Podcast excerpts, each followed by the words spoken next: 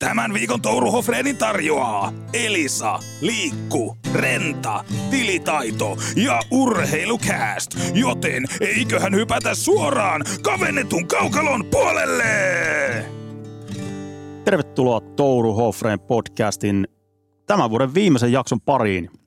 Tapanin päivää vietetään ja se tarkoittaa sitä, että tässä enää montaa päivää tätä vuotta on jäljellä ja päätettiin Ville Tourun kanssa, että otetaan erikoisjakso. Koska Joo. tämä on aina, viime vuonnakin oli vähän hankala ajankohta, joulun pyhät siinä ja on kaiken näköisiä kissaristiäisiä sun muita. Tämä ei ollut tarkoitettu mikä Muotitermiä. niin, kyllä, kyllä. Itsekin tajusin vasta tossa, kun heitin ton termin. Mutta tässä on kaiken näköisiä kiireitä, niin pitää vähän etupellosta nauhoittaa tätä, että ei edes uskalleta lähteä mitään ajankohtaisia. Että me ollaan tehty tämä vähän etukäteen.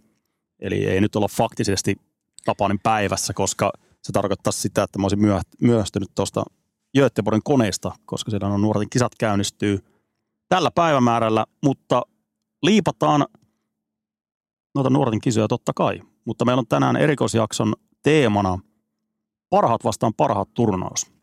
Ja kokoonpanot nimenomaan sinne.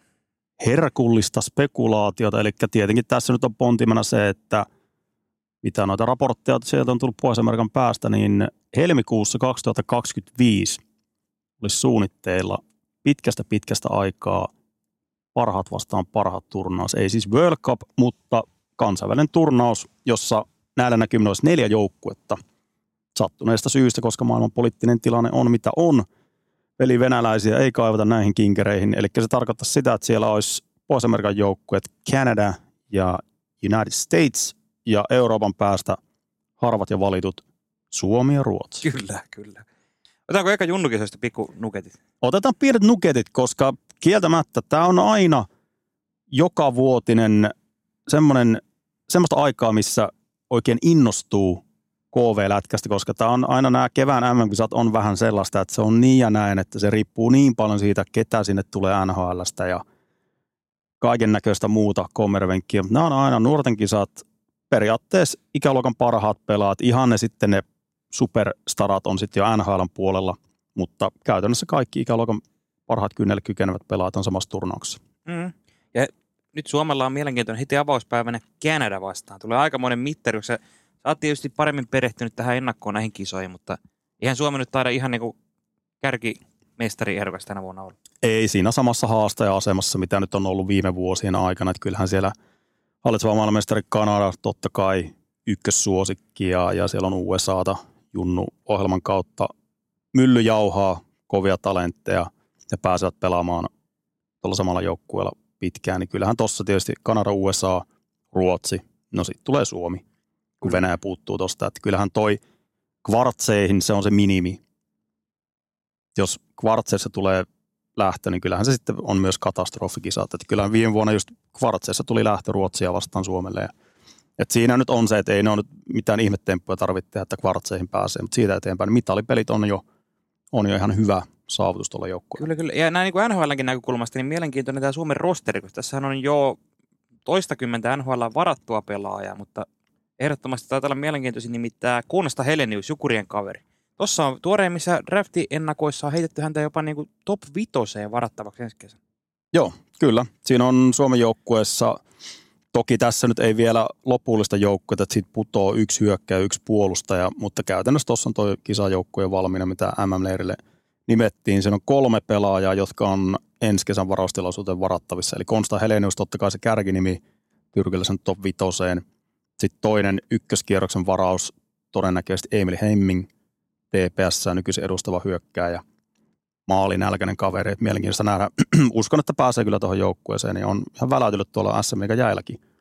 Ja sitten Veeti Väisänen, KK puolustaja, myös varattavissa. Et voi jopa olla, että Veeti Väisenenkin on Tyrkyllä sinne ykköskierroksen. Joo. Et ihan hyvää talenttia. Tämä on tämä 06 ikäluokka on nyt monen monen vuoden kuivan putken jälkeen niin semmoinen ikäluokka, mistä löytyy kärkiosaamista. Niin siinä jossain vaiheessa ehdittiin jo tottua näihin, että Suomessa tulee niitä kärkitalentteja joka vuosi, mutta Kaapo Kakko on edelleen edellinen top 10 varaus. Siinä mielessä on nyt mielenkiintoista nähdä, että Helenius se saattaa olla, että ihan taas tulevana vuosina sitten ihan heti tulossa perään. En ole toki niihin ihan junnuihin tutustunut, mutta semmoista on kuullut tuossa, että ei ole niinku Ihan supertalenttia tulossa. Ne oli aika herkkuvuosia silloin 16, 17, 18, meillä 19 menee siihen, että ykköskierroksella varattiin todella paljon suomalaispelaajia. Ja kyllähän sieltä tuli ihan, ihan lahjakkaita pelaajia, mutta siinä on myös sekin, että kun nuoret leijonat U18 menestyi aika hyvin, niin se myös nosti osakkeita, että siellä tietyt pelaajat nosti myös osakkeitaan sitä kautta. Mutta mielenkiintoisempi joukkue kuin vuosi sitten. Vuosi sitten oli vähän semmoinen tilanne, että kun lähdettiin nuorten kisoihin, niin siellä ei ollut siinä joukkueessa näiden kärkipelaajien kohdalla ei hirveästi ollut minuutteja SM-liigassa, että oli aika vaikea sitä silloin päävalmentaja Tomi Lämsäkin sanoi ennen turnausta, että, että siinä mielessä hankala tilanne, että ei ole hirveästi vakiominuutteja saanut nämä, mutta nyt on ihan eri tilanne. Tuossa on todella paljon pelaajia, jotka pelaa isoissa rooleissa omissa seurajoukkueissa. Mm, Jani Nyyman taitaa johtaa liikan maalipörssiä. Lenni. Hämeenä on paukuttanut yli 10 maalia.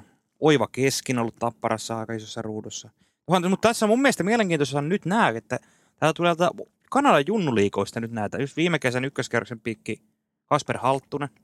Oliko, ei, oliko ykköskerroksen? Anyways, korkein suomalainen. Joo, korkein suomalainen. Joo. Sitten toi pakki Arttu Kärki. Ekaisin varauksia. Aika mielenkiintoinen. OHL, oliko pakkien ihan pinna kärkeä siellä? Öö, pakkien maalipörssin kärkinimi tällä hetkellä 16 maalia paukuttanut Sue Greyhoundsille ja on tehnyt kyllä kovaa jälkeä siellä. Tapparan sopimuspelaaja, mutta tota niin, ihan oikea peliliike lähtee nyt on ison vastuun perässä. Että on Tapparan pakistoon nyt ei vielä, vielä ole mitään asiaa, niin pääsee isolla minuuteilla. Toi on, tuossa on hyvä sekoitus ja just nimenomaan, että isossa rooleissa tuolla Pohjois-Amerikassakin olet pelanneet. Että kyllä tuossa on potentiaalihan tuossa joukkueessa on, se on ihan selvä homma, mutta edelleenkin haastajana Suomi lähtee tuon turnauksen. Ja yksilötasollahan nämä on aina mielenkiintoisia. Miten siellä muilla mailla? No Kanadalla on totta kai Macklin Celebrini, ensi kesän ykköspikki todennäköinen. Hän on se seuratuin totta kai, koska hänestä nyt leivotaan. Todennäköisesti on se ykkösvaraus ensi kesän varaustilaisuudessa. Että kyllähän tuossa niinku, siinäkin mielessä niinku, vaikka Suomen joukkueesta vielä toi Aaron Kiviharju niin vittumaisen saumaan Niin, niin, tuo pitkä loukkaantuminen varausvuosi vielä. Että saa nähdä mitenkä alas Kiviharju sitten putoo tuossa draftissa. Niin kuitenkin hänestä puhuttiin vielä pari vuotta sitten, hän voisi olla semmoinen top kolme pikkikin sinne, että on osake aika paljon pudonnut siitä. On, on. Ja onhan siellä nytten, äh, esimerkiksi Kanadan joukkueesta nyt tuolla OHL pistekärki Jussi Ahokkaan Kitchener Rangersia edustava Carson Reckhoff, joka on Seattle varauksia, niin ihan kammotehoja paukuttanut tuolla OHL päässä. Että onhan tuossa Kanadan joukkueessa, niin sieltä löytyy ne kärkipelaajat, että on tuossa niinku ykköskierroksen varauksia taas pilvin pimein. Mielenkiintoinen kaveri Oliver Bonk Kanadan joukkueesta. Sanoiko sukunimi Bonk mitään? No tutun kuulen nimen, mistä se on tuttu? Radek Bonk, Aivan, Ottava Senatorsin aivan. tsekkihyökkääjä. Hän on Radek Bonkin poika, Oliver Bonk. Ottavassa syntynyt kaveri ja tietysti Kanadan passilla nyt pelailee tuolla. Niin en tiedä, en ole nähnyt Rade, ö, Oliver Bonkin pelaavan livenä, niin saa nähdä minkälainen sälli on. Että on vähän erityinen pelaa kuin isä ukkosa, mutta tuossa on paljon mielen, mielenkiintoisia seurattavia ja otetaan itse asiassa viikon päästä, mä oon sitten tuolla Göteborgin päässä, niin otetaan tämmöinen, no sekin on erikoislähetys. Joo, pitkästä aikaa. Silloin aikanaan tehtiin, kun mä olin Pohjois-Amerikassa, niin tehtiin näitä. Katsotaan, miten nykyään luonnistuu tämmöinen etäjakso. Mutta tämä Suomi-Kanada, tämä tämä avaus Tapanipäivän peli, niin viime vuonna hän joukkueet ei tainnut kohdata. Viime vuonna se Suomen tyrmäys oli sitten Jenkkejä vastaan. Mä odotan nyt erittäin mielenkiinnolla, miten Suomi pystyy vastaan Kanadalle, koska tässä on, tämä jo aika paljon viitottaa suuntaa turnauksen. Niin ja on aika nopea rykäys, että siinä on kuitenkin alkuluoksi vaan ne neljä peliä. Et siinä on Kanada on se eka peli, sitten on noin helpommat pelit Latvia, Saksa ja sitten uuden vuoden aattona Ruotsia vastaan. Ja- Ja, sitten lähdetään mitalipeleihin. Tai noihin Eikö, ja puolustuspeleihin. eikö Ruotsillakin ollut aika tykkinippu kotikisoihin? Siellä oli ykköskerroksen varauksia aika paljon. Ja... On, on kyllä. Et Siellä, Suomi on aika niin kuin selvästi rankin kolmonen tässä lohkossa. on, on, on, on. Että onhan siellä nyt, no aikaisemmissa kisoissa jo Lekkerimäki, semmoinen kaveri Vancouverin kärkivarauksia, niin kannattaa seurata hänen otteitaan ja, ja on siellä, sieltä löytyy Sandin pellikkaa, Detroitin varauksia, että siellä on paljon, paljon löytyy talenttia. Nyt Sandin Pellikka, tässä on näitä, en tiedä onko Lekkerimäki Suomen sukunen, mutta Sandin Pellikka, oliko isä, isä taisi olla suomalainen? Joo, syntynyt, syntynyt kuitenkin, tämä kaveri on syntynyt Ruotsissa, mutta joo, isän puolelta suku on suomalainen. Niin, että jos oikein hyvin menee, niin voidaan omia puoliksi. Ihan niin kuin kainuulaisen Ritvan poika, Mika Zipaneer ja kumppani. Ja Chris Pronger, ja onhan näitä nyt Joo. historian saatossa kaiken näköistä. Onhan näitä. Elias Petterssonillakin on, tota, oliko iso isä Suomesta ja Kyllä, näin kyllä. pois. Joo. Ja siellä oli itse asiassa Niklas Hevelidin, en muista, onko tämmöinen kaveri tuttu. Pakki, pakki. Atlantassa oli aika. Joo, ja Anaheimissa silloin oli tota, 2000-luvun alussa, niin heidän, tota, niin siellä on kaksospojat. Jaha, Toinen on maalivahti, toinen on pakki. oho. Onko mole, molemmat Ruotsin joukkueessa? On, on. Joo, kyllä nämä junnukisat aina sytyttää siinä mielessä just, että täällä on yksilötasollakin mielenkiintoista nähdä. Plus sitten tietysti ihan näin niin kuin maittain Suomi, Kanada, matchupit ja muut, mutta ja näissä on aina hyvää värin. On, ja mahtava homma, että nyt Göteborgissa noin molemmat lohkot pelataan samassa kaupungissa. Okei. Okay. Eli käytännössä pystyy seuraamaan molempia lohkoja. Siinä on tietysti etäisyydet vähän isot siinä Skandinaaviumista sitten, missä toinen oli Göteborg, mikä helvetti se oli se naapurusta, mutta taksilla pääsee Niin, eri arenat välillä. Mutta viikon päästä otetaan tarkemmin kiinni tuohon junnuturnaukseen. Ja suomalaisistaankin vähän parempaan aikaan tulee, kun noin pohjoismerkiset iltapäivisin pelejä ja näin, että päästyy, ei tarvitse valvoa. Ja helppo on, Suomi pelaa kaikki alkulohkon pelit samaan aikaan, Suomen aikaan 15.30. No niin. Eli siinäkin mielessä helppoa seurattavaa. Otetaan pieni tauko ja sen jälkeen jatketaan. Touru Hofreen! Pohjois-Amerikassakin ihmetellään, miksi tämä ohjelma polkee paikallaan. Koko Suomen kamikatse kastikepitoisimman NHL-podcastin teille tarjoaa tällä viikolla Siipiveikot, nimittäin nyt se räikkää huutamaan. Siipiveikot löytyy myös Oulusta. Käykää tsekkaamassa. Ei ole parempaa ajankohtaa käydä testaamassa kuin joulun välipäivät. Kaikki info, kaikki aikataulu löytyy osoitteesta siipiveikot.fi. Ottakaa kamikatseja, jos uskallatte. Käykää tsekkaamassa. Se osoite on siipiveikot.fi ja Oulu, sana liikkeelle. Se on siipiveikot.fi. Touru Hofredin jakson numero 13 teille tarjoaa myös Suomen paras äänikirjapalvelu Nextory. Se nimittäin sisältää aivan kaikki opukset laidasta laitaa. Joulunurkilla ei ilmesty podcasteja tuttuun tapaan, joten ota 45 päivää ilmaiskuunteluaikaa Nextorin uutena asiakkaana talteen osoitteessa Oletko valmis? Nimittäin nyt se osoite tulee. Laita vaikkapa WhatsApp-ryhmässä koko perheelle viestiä. Se osoite on nextory.fi kautta urheilu. Touru Hofreen! Ei vieläkään kutsua huomenta Suomeen. Touru, tiedät mitä tehdä. Siirry Mammaroosaan. Helmikuussa 2025, jos kaikki menee hyvin, niin nähdään kovaa tykitystä maajoukkueet kohtaa parhaalla mahdollisella miehistöllä. Tästä nuorten joukkueesta, nyt nuoresta leijonista, ei tähän joukkueeseen nyt ketään, ketään ei uskalleta nyt heittää siihen, että en usko, että ihan Konsta Heleniusta vielä siihen, siihen turnaukseen. Mutta siellä on laatu. On, siellä on, on, laatu. on. Ja Voi nyt tästä, pojat. tässähän on nyt, nämä tiedot on vähän, vähän hämmäisiä, mutta NHL Anyways ajaa tätä ja Vetmankin taisi puhua tästä turnauksesta jotain, että neillä on suunnitelmissa. Niin maalaan vähän sitä kuvaa nyt. Me ollaan otettu kiinni aikaisemmin mutta pari viikkoa. nyt oli tä- tämmöistä, nämähän on toistaiseksi vahvistamattomia kaikki, mutta että olisi nämä neljä joukkuetta mainitut ja että USA ja Kanada pelaisi kahdesti vastakkain eka Pohjois-Amerikassa ja Suomi ja Ruotsi kahdesti vastakkain sitten täällä. Ja, ja sitten Pohjois-Amerikkaan, siis tästä oli vähän kahta tietoa, että onko siinä välierät vielä vai mennäänkö suoraan finaaliin. Mutta anyways, toivottavasti olisi mahdollisimman paljon pelejä, ja tai eihän tämä nyt sinänsä mikään, mikään World Cup tai, tai tämmöinen on, mutta kyllä maksaisin vaikka pay per viewna joka ikistä pelistä, mitä saataisiin nähdä panoksellisia pelejä, merkityksellisiä pelejä parhaille joukkueille, kun siitä ei ole niin kauan aikaa, kun on päästy pelaamaan. Eli todennäköisesti olisi se, että, että Tampereella pelattaisiin toinen peli ja sitten Tukholmassa Kyllä. toinen peli, Suomi-Ruotsi, hegemonia. Joo, ja nythän tässä oli, ne Milan olympialaiset oli sitten kahden vuoden päästä. Mutta se on vielä hyvin hataralla pohjalla. Tuossa oli Batman ja Bill Daly piti jotain pressitilaisuutta. Niin siellä taas nostettiin esiin, että, että siellä ei Milanossa esimerkiksi ole vielä hallia rakennettu. se oli hyvä syy kyllä. On tässä nyt aika paljon isompia juttuja kuin se halli. Et kyllä se nyt NHLn puolelta on, on ne isommat kysymysmerkit, että, että ne saa kaikki siellä niin omistajat taakseen ja, ja oikeasti saa sen vihreän valon sitä kautta. Että kyllä se halli nyt valmistuu, se nyt on ihan selvä. Se on pienempiä murheita En tiedä valmistuu, mä luin myös jotain semmoista spekulaatiota ihan, ihan niin kuin Euroopan päästä, että olympialätkä saattaisi pelata jossain muualla kuin Milanossa, ettei nyt tarvitsisi rakentaa. Koska Milan nyt ei ihan kaikki sitä kiekon kehtoa ole noin muuten, ettei tarvitsisi turhaa rakentaa hallia. En tiedä, onko pystyssä enää se kevään 94 No, missä saattaa pelattiin. olla, just sen takia varmaan sitä uutta kaavoillaanko siinä. Mutta tämähän on nyt tämä, Torino. mist, niin on, miksei.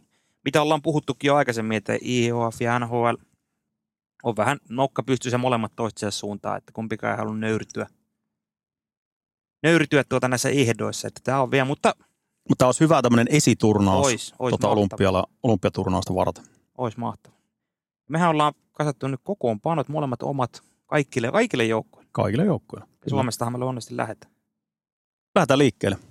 Leijonat, Antti Pennasen leijonat. Eli tässä tapahtuu vallan vaihto tämän kauden jälkeen. Ensi keväänä Prahassa ja Ostravassa pelataan MM-jääkiekkoa ja sen jälkeen sitten Antti Pennanen hyppää leijoniin ja aika makeeseen paikkaan. Mm. Vähän sama mitä silloin Lauri Marjamäki.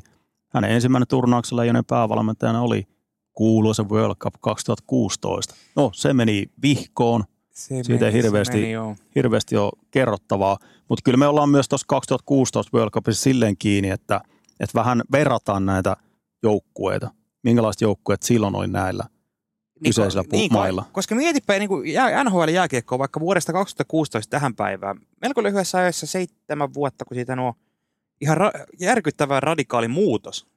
Katso niitä kokoonpanoja, mitä voidaan tuossa joukkuekohdalla vähän pyöritellä, tai verrattuna Shotsiin, mikä oli myös siinä sama, samalla aikaikkunalla, niin silloin oli isot miehet, pelattiin tämmöistä painavaa lätkää, että on niin kuin muuttunut aika paljon. Toki, toki siellä oli se Pohjois-Amerikan U23-joukkue, mikä antoi vähän välähdyksen tästä, mihin jääkiekko on sit, sitten mennyt. Et nyt olisi, veikkaisin, että se olisi vähän se valtavirta. Niin, se oli vähän semmoinen esirippua väläyteltiin siinä Juu. turnauksessa nimenomaan just tämä Young Starsin joukkueesta, että tässä on se NHLn tulevaisuus. Ja se oli, muistaa sen turnauksessa, niin se sähköisti ihan älyttömästi se Mm. yksi joukkueesta koko turnausta.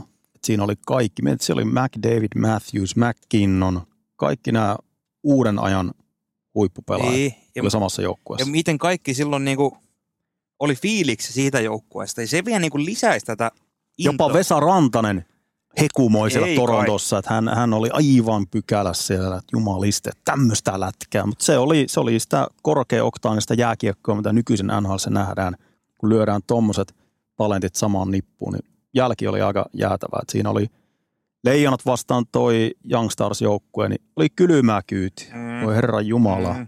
Ja vielä tuosta heitosta Pennaista puolella, niin olisi tämä aika, aika sellainen tragikoomista Jukka Jalosen kannalta, joka on tässä Leijonia valmentanut, ties kuinka monta, no onhan hän yhden Best on Bestin päässyt valmentamaan silloin Vancouverissa, mutta hän oli silloin vähän eri asemassa, mutta kuitenkin hänen kannalta aika ikävää. Tätä itse kysyttiin tuossa, kun oli Leijonia, julkaistiin tämä edellinen EHT-joukkue, ja siellä oli Jalonen haastattelussa, niin just tästä, kun oli näitä tietoja, että mi- millä mielellä hän suhtautuu tähän, että kun hän lopettaa ja heti tuli sitten seuraava turnaus, oli Best on Best turnaus. Mikä oli Jalosen No, vastaus? Jalo, no kyllä hän vaikutti sillä, että ei hän, ei hän sitä miettinyt sillä tavalla, että hän nyt riittää tämä ja, ja, ja toivoo, san- ihan vilpittömältä vaikutti siinä mielessä, että toivoo, että tämmöinen pelattaisi, koska hän sanoi, että niinku pelaajatkin toivoo, että, että Juu. pääsisi pelaamaan ja, ja näin päin pois, mutta olisihan se ollut hieno jos, jo, nähdä Jukka Jalonen valmentamassa parhailla pelaajilla, mutta sitä nyt ei varmastikaan koskaan enää nähdä. Mistä lähdetään liikkeelle? Otetaanko maalivahdit, koska se nyt on, no se, se ehditään ottaa tähän segmenttiin ennen kuin hypätään erätauolle ja sen jälkeen hypätään takaisin Leijonien askiin. veskarit. Ne on Joo. aika selvä. Juuse Saros on totta kai ykkönen, sitten on ihan sama, ihan sama kuin siinä luukkua vaan.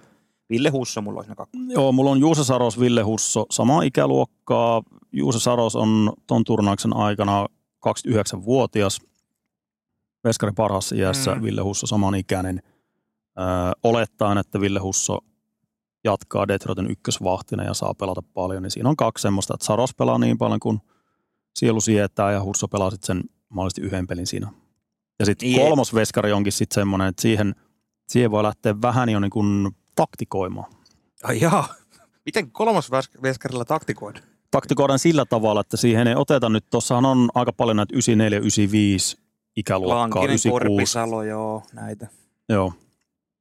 Ketä unohtiin? Kähkönen. Kähkönen, joo. Siis. Mutta mä ottaisin Ukko-Pekka Luukkosen. Okei. Okay. Nuori kaveri pääsee Ja se ensimmäistä kertaa taktisuus tässä oli siis... aamaan joukkueeseen nimenomaan uuteen, uuteen pääsee niin noiden ykkösjätkien kanssa. Nyt se seuraava sukupolvi otetaan siinä, että ei Ukko-Pekka Luukkonen. Jos Luukkonen on uunissa, niin sitten on mennyt jotain vihkoja pahasti. Et jos kolmosveskari joudutaan laittaa puikkoihin, niin sitten sit on mennyt jotain pieleen. Vähän tämmöinen Kari Lehtos-tyyppinen, että silloin 2004 World Kari Lehtonen silloin nuorena kaverina oli kolmosveskari. Tuomaan sitä energiaa siihen, niin nuori kaveri, että se on kuitenkin pääsee tuommoisessa lyhyessä turnauksessa, niin se kantaa hedelmää jatkossa. Joo, joo, ei, ei kolmosveskarilla mitään merkitystä mulla tässä. Mulla oli Kevin Lankinen, Joonas Korpisalo siitä. Lankinen otetaan vaikka siihen, mutta veskari on aika selvä, että tämmöinen lyhyt turnaus on, niin Saras on pelaa luonnollisesti niin paljon kuin sielu sietää. Joo, eikä tarvitse tässä niin arvuutella, että mitenköhän Saroksen taso, että miten on vuoden päästä ensi kaudella. Pakuu varma veskari. Niin joo, ja Saros on tässä nyt jo No milloin se Rinne antoi sen valtikan? Se oli silloin just ennen koronaa 1920 kaudella. Siitä lähtien Saros on käytännössä kuulunut koko NHLn alkuun top 10 veskari. Nyt voi sanoa, että pari vuotta on ollut NHL top 5 veskareita. Niin, pitää muistaa, että Juuse Saros, hän kuitenkin meni Pohjois-Amerikkaan 2015 syksyllä. Ja siellä ensimmäinen kausi meni vielä AHL puolella, sitten sen jälkeen jo 20 peliä NHL. Ja Mm. tasaisesti on ajettu sisään ja, ja kuitenkin jo aika menee nopeasti. Nyt on jo pelannut Nashville ykkösveskarina kuudetta kautta, viidettä kautta. Mm. Takuu varma. Mennäänkö mainoksille vai pakkeihin? Otetaan mainokset, koska sen jälkeen sitten aletaan pudotella vähän pitempää tarinaa pakeissa. Sitten alkaa olla jo kilpailutilanne. Touru Ofreen. Moves like Mick Swagger. Koko Suomen Matthew Tatsakki fanikuntapitoisimman NHL-podcastin teille tarjoaa tällä viikolla Leader, joka valmistaa fiksuimmat ja kotimaisimmat urheilulisäravinteet vaikkapa hiihtoladuille tai tammikuussa alkavaan harjoituskauteen. Mä tiedän teidät TH-fanit, te aloitatte vasta tammikuussa. Se ei välttämättä ole väärin, mutta kattokaa, että mukana on Leaderiä. Se on todella laadukasta. Se on laadittu kasaan nimenomaan Suomen olympiakomitean kanssa. Käykää tsekkaamassa ja muistakaa kaupassa Leaderin hylly ja lisäinfot löytyy osoitteesta leader.fi. Touru Ofreen. Taklaa kuin Eeli Tolvanen. Sitten jatketaan puolustajistosta. Tässä on tätä terminologiaa tietää tietää ennen kautta debatoita, että mikä on oikea. Pakisto ei kuulemma enää ole tiettyjen tahojen Joo. toimesta oikea termi, mutta puhutaan nyt sitten vaikka puolustajistosta. Joo. Otitko muuten kuusi vai kahdeksan pakkia? Öö, no mä otin itse asiassa, tuossa on kahdeksan pakkia, mutta tietysti nyt ei tiedetä, että millä No kun NHL-turnaus on, niin kolmella parillahan siellä mennään. Kyllä, kyllä, mutta mulla on seitsemän nyt tuossa rotaatiossa Okei, tällä okei. hetkellä. Eli niin kuin seitsemän pakkia, 13 hyökkääjää. Ja tästähän on jo vähän valinnanvaraa. Kuitenkin muistetaan, siitä on kaksi vuotta, kun mekin tehtiin jakso, pyöritettiin silleen, että millä kokoonpanolla Leonard lähtenyt Pekingiin. Se meni, miten meni NHLn suhteen, tuli koronat ja muut hässäkät, mutta tuota, silloin vielä pohdittiin, että pääsikö Euroopasta joku mukaan jengi. Kyllä. Atte Ohtamaata ja Sami Vatasia ja kumppaneita, mutta nyt ainakin mun papereissa on aivan selvää, että Euroopasta ei, ei yksikään tulisi tähän joukkoon. Siis ei tulisi muutenkaan tietysti NHL turnaukseen, mutta että ei ole enää tarvetta kattellakaan leijonien parhaassa mahdollisessa joukkueessa. Ei ole, koska tällä hetkellä tilanne on se, että jo tällä kaudella siellä on yhdeksän suomalaispuolustajaa, jotka pelaa vakiominuutteja. Eli siitä popposta tulee Mm. ne seitsemän pakkia. Joo, ja ainoa tietysti kristallinkirkas nimi, Miro Heiskanen. Kaikki muut on mun mielestä debatoitavissa, enemmän tai vähemmän. No ostan ajatuksen siinä mielessä, että, että mitenkä ö, lähdetään rakentamaan näitä pakkipareja, mitkä on kätisyyden merkitykset, jos siellä on, haetaan sitä raitin puolen pelaajaa sinne oikealle puolelle, mm, tehdäänkö yksi shutdown-pari, tämmöinen pimentäjäpari, vai halutaanko, että siinä on kiekollinen puolustaja ja sitten on tämmöinen tasapainottavampi puolustaja. Niin siinä mielessä kyllä. No lopetetaan höpöttely. Mä vedän ykköspari hihasta. Miro Heiskanen, Henri Jokihari. Lefti raitti, ja tässä mä perustelen, tämä on semmoinen ihan selvä, selvästi pelaavin pakkipari. Molemmat on niinku tukee, nostaa hyökkäyksiä. Tässä on kaksi, nyt löytyy munat samaan koriin siinä mielessä. Tässä on ihan selvä roolijako. Heiskanen Jokihari. Jokiharju, okei. Okay. Milläs nokitat? Öö, mä nokitan Esa Lindel, Miro Heiskanen. Okei.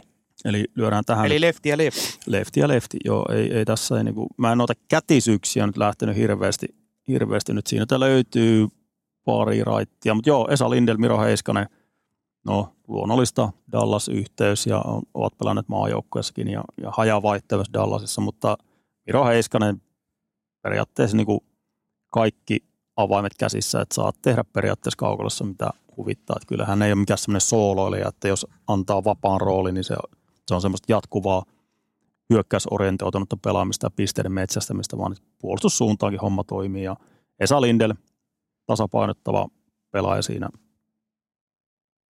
Ei lisättävä. Mm. Mennään seuraavan pari. Juuso Välimäki, Rasmus Ristolainen. Mulla on tää taas lefti-raitti kompo siinä. Tämä on tämmöinen hybridi, että nämä ei ole mitään ihan stay at home kavereita. Välimäki, aika pelaava pelaaja. Ristolainen, nykyristolainen on vuoden varma isäntä alakerrassa. Mä jotenkin tykkään tästä kombinaatiosta. Öö, mä tykkään puolet tuosta on ihan samalla linjalla. Juuso Välimäki löytyy myös tästä. Mulla on Niko Mikkola hänen kanssaan. Okay. Kaksi yleispuolustajaa. Ja just tämä Niko Mikkolan, sanotaan, että ennen kautta vielä, niin Niko Mikkola siinä ja siinä, että olisiko mahtunut tuohon poppooseen. Tällä hetkellä nyt pelaa kuitenkin 20 minuuttia ja, ja nimenomaan nyt viime viikon jaksossa tarvittiin puhua Mikkolasta tarkemmin, että miten hän on myös kiekollisesti ottanut isompaa roolia ja isolla itseluottamuksella pelaa isokokoinen kaveri, ulottuva pelaaja, kiekottamana tosi vahva kamppailija ja pelaa semmoista yksinkertaista kiekollista peliä. Ja Juuso Välimäki, tietysti tuolla Arizonassa hän on saanut pelata, nyt on ollut ylivoimalla ja, ja kiekollisesti myös semmoinen tosi jämäkkä, sulava pelaaja. Ei hirveästi niin ole semmoisia, ei ole huippuominaisuuksia semmoisia, niin että joku luistelu tai tämmöinen tosi tasainen pelaaja. Mm. Ei hirveästi ole heikkouksia, mutta semmoinen niin all around hyvä jämäkkä puolustaja. Joo, ja Niko Mikkola, valistetaanko nyt mun kolmas pari, se on Esa Lindel, Niko Mikkola. Lindelistä puhuttiin jo. Mikkola just ei, ei, hän on nimenomaan tällä kaudella noussut tähän, esimerkiksi mulla ohi Jani Hakanpää, ohi Olli Määtän. Varsinkin tämä Hakanpää Mikkola, molemmat on isoja kavereita. Mikkola on ehkä piirun verran parempi liikkumaan ja näin päin pois. Sen takia mä nostin sen tuohon kolmospariin Lindelin kanssa. Tämä on sitten mulla tämmöinen selvä isäntäpakkipari, shutdown-pari. Kumpikaan tai molemmat on raavaita äijiä ja semmoisia varmaotteisia. Tämä mun ainoa, missä on lefti lefti, no, kaksi kärkiparia oli kätisyyden kunnossa, mutta toi on aika hyvän näköinen kuusikko mun silmissä. Tämä on pyörittely, pyörittely. Mulla on kolmosparissa Olli Määttä menee tohon ja Rasmus Ristolainen. 294 siinä vierekkäin. Ja no tästä on aikaa, kun nämä kaverit on pelannut pakkiparina joskus junnuissa, mutta kuitenkin Olli Määttä ihan selkeästi tuommoinen puolustussuuntaan. Hän, hänen roolinsa on nimenomaan semmoinen niin olla tasapainottavana tuossa ja Ristolainen pystyy kiekon kanssa nyt kun hän on oppinut vähän, että vähemmän on enemmän. Ei tarvi Mhm. mm. lähteä höseltää joka suuntaan ja niin kuin viime viikon jaksossa Ristolainen ansiokkaasti itse avasi sitä, että hän on nyt niin kuin oivaltanut, miten hän saa itsestään parhaan irti. Se ei, ei tarvitse sellaista säntäilyä olla. Jotenkin Olli Määttä, pari vuotta sitten näytti siltä, että Olli Määtän pelit NHL on ihan kortilla tulevina vuosina. Mutta tuommoisessa kolmosparin roolissa, hän pelaa siinä roolissa Detroitissa, on sitä 15 minuuttia. Ei mitään krumeluureja. Mm. Tosi jämäkkää varma, pelaamista ja Olli Määttä maajoukkuessa toissa kevään kisoissa, niin oli kyllä helvetin hyvä. Mm, Just semmoinen, niin jo, hän on kuitenkin, no molemmat näistä kavereista on pelannut kuitenkin vasta 94 ikäluokkaa, että on pelannut NHLssä teinistä lähtien. Ja Olli Määttä on semmoinen kaveri, että siitä löytyy semmoista niin kuin tiettyä luontaista karismaa sitä ja johtajuutta tuossa pelaamisessa. Että tässä niin kuin myös pitää muistaa, että kun näitä pakkeja listataan, niin jokaiselle pitäisi löytyä erikoistilanne kentistä minuutteja. Eli se on ylivoima tai alivoima. mm.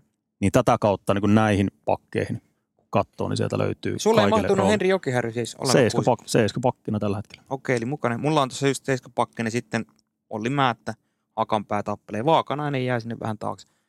Joo, ei tuossa hirveästi niin kun, sit tästä jää ulos nimenomaan Vaakanainen Hakanpää. Mm. Tästä seiskasta, jo otetaan seitsemän puolustajaa, niin siinä se on. Ja Ja Joki onhan- on kanssa semmoinen, että hän pystyy sitten just niin kätisyyden kautta, niin voisi nousta sitten johonkin pakkipariin. Ja voisi olla, että olisi kakkos YVnkin takana. Että olisi nyt kakkos YV, niin Juuso Välimäki, Mulla Tässä on jo- kombinaatiossa. Joo, mulla on Heiskanen ykkönen ja Jokihärry sitten kakkosyvi. Mutta siis ylipäätään miettii, että Suomen pakistoa niin vuoden päästä. Tässä olisi nuorin kaveri, olisi Miro Heiskanen, 24V. Vanhin olisi sitten Ristolainen Lindel, 29, 30V. Ja Määttä mulla tuossa sama ikäluokka Niin, 94. niin, että kun aika optimi-iässä olisi tällä hetkellä tämä pakisto. Just siihen pakit parhaassa iässä. Ja otetaan vähän taaksepäin. Silloin 2014 Olli Määttä oli 19-vuotias Joo. tuossa Ja turnauksessa. siellä oli Timosta ja oliko Sami Salo? Sami Salo, Sami Salo, Olli Määttä oli pakkiparina muun muassa siinä. Olihan noin suomalaistaan aika karmeita joukkueita, siis ikä, ikäjakauman puolesta, just Sotsi ja se World Cup. Siellä oli niin nämä vanhat parrut, Selännekin oli vielä pyörimässä Sotsissa, ihan kärkiroolissa. Sitten siellä oli näitä ihan junnuja, Barkovia, Määttää. En mä sanoisi karme, se Sotsi oli mun mielestä siinä. Niin No, se, se, oli se, niin kahden kerroksen väkeä. Joo, mutta tuossa pitää, niin tuo on aika tylysti sanottu näistä konkaripelaajista, että, että siellä niin ne oli pyörimässä. Että kyllä se oli iso voimavara sille joukkueelle, että siellä oli niin kuin, nimenomaan tämmöinen niin soihtu kulki näihin nuoremmille. Että siinä oli esim. Teemu Selänen, Mikael Granlund plus samassa ketjussa. Että siinä oli tämmöistä, että Olli Määtät ja Sami Vataiset ja kumppanit, että ne pääsee olympialaissa pelaamaan noiden konkareiden kanssa, niin siinä oli semmoista niin kuin tietynlaista synergiaa ja, ja se oli, uskalla väittää, että siinä oli kyllä semmoinen myös vahvuus tuolla joukkueella, se oli alta vastaan joo en, en, en, sitä tarkoittanut, että ne olisi ollut siellä niin kuin siinä mielessä pyörimässä, vaan oli mukana joukkue, siis se oli ihan, siis ikäjakaumaltaan, no oli, siinä oli just se välissä, se optimi-ikäluokka olisi ollut se, nämä Suomi hukatut ikävuodet. Eli se, 90-luvun alun eli ei ollut, syntyneet. Niin, ei ole ollut parhaassa mahdollisessa iässä olevia pelaajia. No se oli se 2016 World Cup, niin siinä sitten oli niin kuin se gappi oli iso, kun siitä lähti nämä kokeneet kaverit sitä eturintamasta, Timoset ja Salot ja kumpparit, niin sitten oli aika liian isossa roolissa moni pelaaja, että se oli niin kuin aika kovaa oppia. Lähti ristolaiselle Lindelille, Ville Pokkali noski isoissa kanssa 94 ikäluokkaa. Mm. Ja nyt ei ketään ei tarvii niin väkisin runtata Ei. liian isoa roolia, mutta päinvastoin tosi kova kilpailutilanne. Ja toi on erittäin mielenkiintoista nähdä ensi kaudella. Olettaen, että nämä kaikki yhdeksän pelaajaa on tuossa edelleen taistelemassa minuuteista. Kyllä, Et siinä on kaikki pelaa vähintään 15 minuuttia. Niin jo, eikä kun katsoo näitä näkymiä ensi kaudella, niin ei tässä ole dramaattista muutosta odotettavissa kenelläkään, ellei tietysti tule mitään isoja loukkaantumisia tai muuta, että aika stabiilisessa tilanteessa on kaikki, jopa nousemassa. Ehkä Lindel on jo saavuttanut sen huippunsa. Ristolainen pitää se niinku muuttaa, tasaisuuden. Niin, mutta Heiskanen, Jokiharju, Välimäki, Mikkola. Voi odottaa, että kaikki jopa kehittyy tässä vuoden sisään. Ketä sulla on sinne alivoimalla heittää noista pakeista? No Lindel, Mikkola totta kai. Kyllä. Ja Välimäki, Ristolainen olisi se toinen, koska tämä ykköspari hoitaa tuota ylivoimat. Niin, sulla oli välimäki totta joo tuossa. No mulla on välimäki, kun menee siihen ylivoimaan, niin se olisi Määttä Ristolainen olisi sitten noitten lisäksi tuohon alivoimalla. Mennäänkö hyökkäyksiin? Mennään hyökkäykseen. Koska hyökkäys on, onhan se nyt mielenkiintoisempi. Siinä on pyöriteltävää. Oo, oo. Ensinnäkin näistä kätisyyksistä hu- semmoinen huomio, että suomalaiset raitihyökkäät on aika katoava luonnonvara NHL tällä hetkellä. Patrick Laine on raitti. Sitten on, sit mennäänkin kategoriaan Rasmus Kupari, Jesse Ylönen, Joel Armia, Puljujärvi. Joakim Kemel. Niin, Kemel, joo. Mutta hyökkäyksen niillä kätisyyksillä nyt ei niin merkitystä. Odotellaanko ykkösketjut? Laita tulee. Ykkösketju Arturi Lehkonen, Alexander Barkov, Mikko Rantanen. no, Sama. onko sama? Täsmälleen sama. Oho. No tämähän on Barkov ja Rantanen on semmoisia maestroja Suomen kaksi parasta jääkiekkoilla tällä hetkellä, niin eivät he tarvii siihen kolmatta kokkia siihen ketjuun. Et siinä just Lehkonen istuu täydellisesti. Lehkonenhan on siis niin monikäyttöinen pelaaja, että ykköstä nelosen eihän mihin tahansa rakoon hän menee. Just semmoinen työmies, ei elä kiekosta, ei halua sitä kiekkoa. Barkov Rantanen, kun pääsee kaksi jauhaan, niin avut. Joo, kyllä tuossa, tämä on kiinnostava, koska tuo top 9, tuossa on ne kolme sentteriä. Miten sä pyörittelet niitä nyt? Kaikki on ykkössentterit omissa joukkueissa ja totta kai äh, Hintz, Barkov, Aho, ne on ne ykköshärät. Niiden ympärille pystyy rakentamaan. Siinä on just loistavaa, että siinä on iskukykyiset kentälliset saa kasattua tai ketjut saa kasattua kaikista. Mm. Heitäpä sä kakkonen. Kakkosketju. Tämä on niinku kakkos-kolmosketjut. Näissä, näissä joutu pyörittelemään kyllä sitten niinku aikaa saatanan paljon. Mikael Granlund laitaan. Mm-hmm. Keskelle Roope Hintz. Tässä nyt kompensoidaan sitä, että Granlund ei ole se kaikista jalkavin. Saadaan Hintz siihen. Vähän tämmöinen Joe Pavelskimainen pelaaja nyt sitten tuo kaukaa haettu, mutta kuitenkin. Ja kolmantena Patrick Laine. Okei. Okay. Okay. Laine oli tosi kinkkinen Niin on, pelaaja niin on. mahduttaa tuohon, koska selvää on, että nelosketjun lainetta ei voi laittaa. Se on sitten niin kuin ulos kokoonpanosta, jos ei tuon top 9 mahdu, niin sitten sen jälkeen laine tippuu ulos kokoonpanosta. Mm. Joo, Laine on kyllä se on... Laineella on se potentiaali, silloin ne huiput kun voi olla korkeat, se voi olla arvokas pelaaja joukkueelle, mutta hän voi myös käänteisesti olla negatiivinen pelaaja joukkueelle. Et siinä on paljon sta- varmempia vaihtoehtoja, löytyy lukuisia, ketä heittää siihen, mutta ihan mitä haetaan. Ja mitä haetaan, ja totta kai se raitin käteisyys esimerkiksi ylivoimalle, niin niitä on hyvä olla se ainakin yksi kappale. Kyllä. Mä heitän mun kakkosketju. Laidassa Roope Hintz. Keskellä Sebastian Aho. Toisessa laidassa Teuvo Teräväinen. Teräväinen Aho, aika luonnollinen kombinaatio. Ja Hintz on mun mielestä näistä toppisenttereistä niin selkeä vaihtoehto siirretään laidalle. Just sen takia, että hän ei ole kuitenkaan semmoinen klassinen sentteripelaaja. Hän esimerkiksi Dallaissakin hakee itse paljon laitaa ja murtautuu sieltä. Hän on semmoinen murtautuva pelaaja. Suorasta hyökkäyksestä iskee laidasta sisään. Kyllä, ja, käyttää semmoista Joo. nopeutta. Niin tässä mielessä tämä olisi aika kiintoisa kombinaatio. Kun Aholle ja Teräväisen, ne pystyy pelaamaan tämmöisiä pieniä pelejä, pikkunäppärää. Sitten kun siellä oli se raketti Hintz painamassa toiselta laidalta karkuun puhkomassa sinistä, niin tässä olisi aika mun mielestä hyvä, hyvät ainekset kasassa. Joo, koska selvää on, että jos tuosta nyt lähtee mahduttaa noita senttereitä, niin jonkun sen laitaan on mentävä tai muutamankin pelaajan on mentävä laitaan, että saa mahtumaan kaikki pelaajat tuon koko paljon. Ja siltikin sieltä jää aika kova kaveri ulos. Sanotaan että kolmanneksi tuosta hyökkäyksi. Mm, jää väkisin, jää väkisin. Nyt on, nyt on niinku, ja tässä kun katsotaan näitä pelaajia, nämäkin on kaikki, niin mitä me ollaan puhuttu, niin parhaassa iässä olevia pelaajia. Just siinä 25, 30. Ei paljon yli 30 pelaajia Suomen joukkueessa vuoden päästä nähdä. Kolmas ketju, anna tulla. Mulla oli, tää oli, tää, tässä joutui pyörittelemään ja tähän mä tulin lopulta tämmöiseen tulokseen kuin Patrick Laine, Mikael Granlund, Matias Macelli. Okei. Okay. On aika villi kombinaatio. Tässä on vähän jokaiselle jotakin, mutta mut, mut tämä Laine on semmoinen pelaaja Matisen joukkueeseen, mutta jos homma ei toimi, sitten fila. Tässä on Mikael Granlund, pystyy pelaamaan erittäin luotettavaa peliä. Niin kuin sanoit, ei ole kaikista jalkavia, tämä ketju ei ole kaikista jalkavia, mutta hän on tässä selvästi semmoinen, joka ottaa niin kuin varmistaa, pelaa alta. Ja Mati... Ankkuripelaaja. Kyllä, ja Matias Matselli taas on osoittanut, että hän pystyy hämmentävän hyvin luomaan, ja hän on nimenomaan syöttelijä, petaa, ja hän pystyy itse rakentamaan muille niitä tekopaikkoja niillä pienillä oivalluksilla. Siinä mielessä tämä Patrick Laine voisi toimia tässä yllättäen Matias Matsellin, Matsellin tuota rinnalla, ja mä sen takia heitin Laineen vasta kolmosen, että hän voi liikaa sekoittaa siellä kärkiketjuissa. Kun mä miettinyt että pelutusta, noin kärkiketjuja semmoisia 19 minuutin 19 minuutin ketju ja sitten nämä kaksi alaketjua semmoisia 10-12 minuutin ketjuja. Mulla on taas eri tavalla nimenomaan, nyt on tasaisempaa pelutusta, että kolme kärkiketjua, kun mulla löytyy kolmosta Sebastian Aho keskeltä, niin Aho ei pelaa mitään 12 minuuttia, vaan pelutus on tasaista nimenomaan top 9. Tästä löytyy tämmöinen kuin Matselli, Aho, Teräväinen. Ei, Siinä on aika näppärää jätkää kyllä.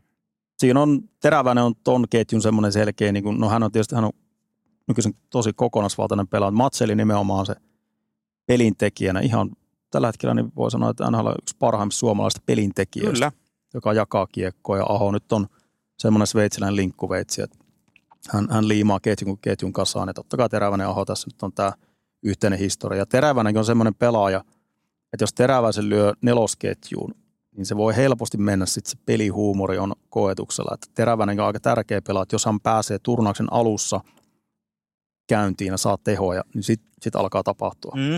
Teräväin oli mulla semmoinen lainen ohella, että mä pyörittelen, että mahtuuko ollenkaan. Että siinä olisi vaihtoehtoja heittää erityylisiä pelaajia. Molemmat on vähän taiteilija, taiteilijamaisia pelaajia. Että sinne esimerkiksi jotain paljon, jotain heitetään Erik Haulaa, Kotkaniemeä, Tolvasta, Lundellia, kumppaneita, niin luotettavampia kuin maestro Teräväinen, mutta siinä on taas ne potentiaali on suurempi hyökkäyssuunta. Kyllä, ja niin kuin nimenomaan vaikka niin kuin maalin tekijänä. Sitten kun on kuuma, niin sitten teräväinen on kuuma ja pystyy rankomaan kyllä, kyllä aika terävästi. Mutta tuossa on nelosketju. Mä heitän vielä tuosta mun 30 Laine Granot Matselli sen, että esimerkiksi kun mä mietin, että menisikö Laine, että olisi aika hienon näköinen ketju Laine, Barkov, Rantanen. Mutta sitten taas mietin, että esimerkiksi Laine ja Arturi Lehkonen, siinä on niinku pelaaja kuin yö ja päivä. Toinen on toinen painaa siellä niskalimassa ja toinen on semmoinen, että voi joskus tulla jotain tai ei. Sen takia mä näen, että Arturi Lehkonen sopii paljon paremmin tonne. Ai, ne on villikortti tossa. Mennään Joo. nelos. Joo, no nopeasti vielä niin toi Hintz Barkov, niitä voi pyöritellä edes takaisin siinä, mutta nimenomaan just toi, ei mulla ole missään vaiheessa ollut lainetta lehkosta samassa ketjussa. Ei, ei, Vaikka tässä on niin näitä eri paletteja on pyöritelty, niin samalla linjalla. Nelosketju. mulla löytyi semmoinen kombinaatio kuin Eeli Tolvanen, Anton Lundell, Eetu Luostari. Okei. Okay. Kolme aika luotettavaa raasta ja kyllä tehdä myös tulosta, mutta ennen kaikkea se luotettavuus. Tolvanen, Lundell, Luostari, tähän oli paljon vaihtoehtoja. Lopulta oh. Lundell, Luostari on Floridassa, vaikka tämä kausi ei ollut mitään supertykitystä, mutta molemmat, ja tässä molemmat kehittyy vielä vuodessa, on aika luotettavia semmoisia valmentajan luottomiehiä tuonne rooleihin. Eili Tolvanen, mitä viime viikolla puhuttiinkin, että hänestä on kehkeytynyt semmoinen huippu raasta ja pelaaja, jolla on myös se, se tota, kapasiteetti osua siellä hyökkäyspäin. Joo, muuta löytyy myös Eetu Luostarinen nelosen laidalta ja sitten pitkään pyörittänyt, että kumpiko näistä on keskellä. Mutta päädyin siihen, että Anton Lundell keskellä ja Kotkaniemi laidassa. Ja siinä on kaksi senttiä, että pystyy sitten ottaa noita, noita. Mutta selkeästi tämmöinen ei voi puhua jarruketjusta missään nimessä, mutta, mutta selkeimmin näistä kaikista ketjuista, joka on nimenomaan luotettava puolustussuuntaan, niin kyllähän tuossa niin Luosterinen Lundell kaksi semmoista ripauksen edellä vielä Kotkaniemen niin tuossa niin vastuullisuudessa. Että Kotkaniemellä on se, että kiinnostavaa nähdä, miten tämä kehitys jatkuu ensi kauteen. Että pystyykö sen kakkosentterinä tekemään tulosta läpi kauden. Tämä kausi lähti tosi hyvin liikkeelle, mutta siinä on niin kookas, körmy, porilais, härkä siinä laidalla mm. myskäämässä ja sitten siinä on Lundell. No, ei tarvi hänestä hirveästi huolehtia, että onko hän niin luotettava pelaaja, alivoimalla tärkeä pelaaja. Ja tässä niin Luostinen Lundell yhteistä kemiaa. Joo, meillä taisi olla näistä 12 hyökkäistä. Mulla oli Tolvanen sisällä ja sulla oli Kotkanen. 11 samaa meillä oli tuossa. Joo. Vaikka oli vähän eri ketjut. Ja joo. kirvelee kyllä tuo Tolvanen tuosta jättää ulos, mutta et, tyrkyllä. Ja mä jopa, hei, jos, jos tota, tää oli mun salainen fantasia, että jos toi Puljärvi tuosta nyt pääsee kuntoon ja, ja, ja palaa sille tasolle, mitä hän on ollut aikaisemmin, niin hän olisi mulla semmoinen, sen mä haluaisin nähdä nelosketjussa, kun Puljärvi on semmoinen ihanteellinen semmoinen 10 minuutin nelosketju rikkova pelaaja. Mitä mä pyörittelen tuohon, mutta jätetään nyt vielä hautumaan se. Ja huomioon arvosta, kummallakaan ei mahtunut Erik Haula rosteriin. No kun mulla on tässä se, että Puljärvi ei kyllä menisi tähän millään, että hänen pitäisi syödä edeltään Erik Haula, Tolvanen, Kaapo Kakko. Se on niin näistä ulos, ulos jäävistä, niin hän on niin siinä neljäntenä tulossa. Sitten siellä on Kasperi Kapaasta kanssa NHL-pelaajista, jotka ei ole tässä mukana. Mm, Joel Armia, Pärssinen, mm. Kupari. On tuossa ihan laatu pelaaja ja laatu pelaajia kyllä rannalla. Tämä kertoo nimenomaan just siitä, miten hyvissä kantimissa nyt tällä hetkellä tuolla on laatua tuolla NHL suomalaispelaajien osalta, että sinne jää legitiimi, kun Erik Haula katsoo, millä tasolla hän pelaa New Jersey Devilsissä tällä hetkellä. Mm. Ja nimenomaan tuommoinen niin konkaripelaaja siinä rosterissa. Joo. Niin. Ja Haula on vähän semmoinen, että mä en tiedä miten Haula ottaa sen, että jos hän olisi kolmastosta hyökkääjä, mm. että sitoutuisiko niin kuin ihan samalla tavalla siihen, siihen omaan rooliinsa, että ottaisiko siihen sitten mieluummin just vaikka Jesperi Kotkanen sen kolmanneksi toista tai jotain. Niin. Mutta vaikea, mä en, mä en löytänyt Erik Haulaa nyt tohon, no tohon mä, palettiin. Mä Puljärvessä sanon vielä sen, että sen tietysti, että mitä roolia lähtee korvaan. Että mä näen Puljärven yksinomaan vain nelosketun pelaajan, jos hän tulee kokoonpanoon, kun taas esimerkiksi Erik Haula, Kaapo Kakkokin jossain määrin voisi pelata jossain ylempänäkin. Puljärvi olisi nimenomaan rikkovana pelaajana, voisi syödä tuosta edeltä jonkun. En, en näe tuota tässä, tässä rosterissa. Mutta jos sieltä nyt tulee, nousee ensi kaudella uusia suomalaishyökkäjiä, niin pitää pelata aika helvetin hyvä alkukausi, että pystyy tuonne murtautumaan samaan jalkaoven väliin, koska tuossa on ihan legitiimi NHL-pelaaja edellä. Oo, oo.